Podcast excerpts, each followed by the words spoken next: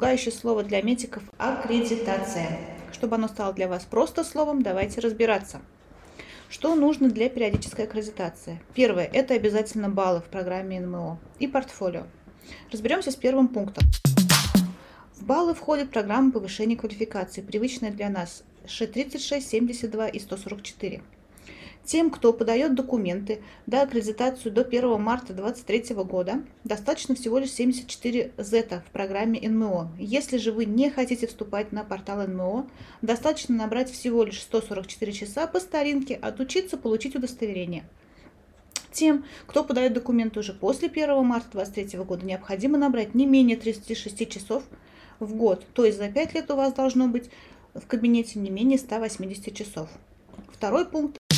Это портфолио. В него входят образовательные мероприятия, конференции, вебинары, семинары. Они могут быть как очные, так и дистанционные.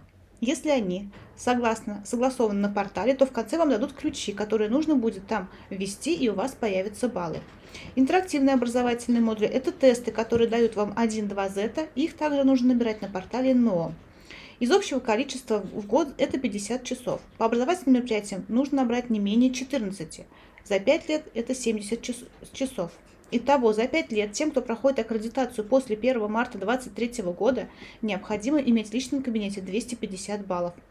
Периодическая аккредитация – это не так страшно, как кажется. Вы всегда можете позвонить нам, и мы вам поможем разобраться.